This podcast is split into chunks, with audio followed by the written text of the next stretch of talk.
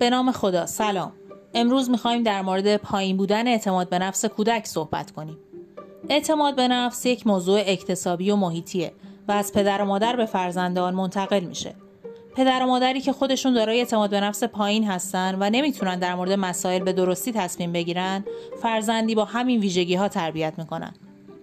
علاوه بر بالا بردن توانایی خودتون و سعی در اصلاح مشکلات رفتاری خودتون رعایت نکته های زیر می‌تونه به شما کمک کنه تا فرزندانی با اعتماد به نفس مناسب و کافی تربیت کنید.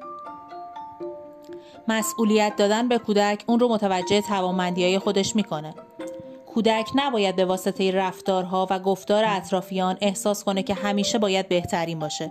یادمون باشه والدین کمالگرا که فرصت اشتباه به فرزندان خودشون نمیدن معمولا کودکانی با اعتماد به نفس پایین دارن. اجازه بدیم بچه ها گاهی ریسک کنن و کمتر از واژه مواظب باش استفاده کنیم.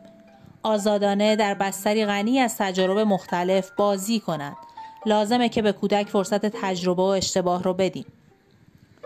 والدین نباید با رفتارهای خودشون کودک رو تحقیر کنند و به اون حس بیارزشی بدن.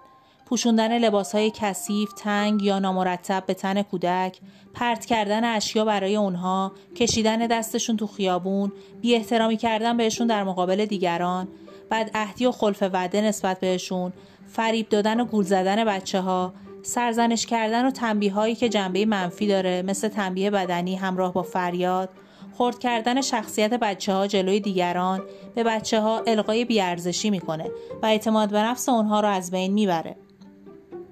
از طرف دیگه پیش قدم شدن برای سلام کردن به کودک، خوب صدا زدن اونها و گاهی خانم یا آقا گفتن به اونها، دست دادن و روبوسی کردن در مهمانی ها، پذیرایی کردن از اونها مانند بزرگترها، جا باز کردن برای بچه ها کنار سفره، توجه به خواسته های منطقی اونها، قصه خوندن و بازی کردن به طور غیر مستقیم به بچه ها القای ارزشمندی می‌کنه. از بازی غافل نشید.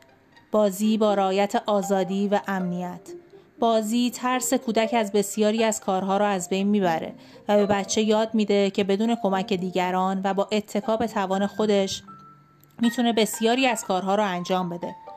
بازی های آزادانه زمینه افزایش اعتماد به نفس رو برای کودک فراهم می‌کنه.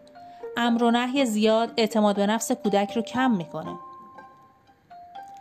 می‌تونیم بستری فراهم کنیم تا بچه ها با همسالان و دوستانی که توانمندی اونها تنها یک گام از خودشون جلوتره و از نظر توانایی فاصله زیادی با کودک ندارند در کنار همدیگه قرار بگیرند و بازی کنند. برخی از مشکلات رفتاری و واکنش های ظاهری در کودک مثل ترس ها، کمرویی ها یا واکنش های پرخاشگرانه و بی ها نشون دهنده نطق آشفته و اختلال یافته در کودک است. اغلب اوقات رفع این مشکلات در کودکی بسیار سریعتر و آسانتر از حل این مشکل در بزرگسالیه.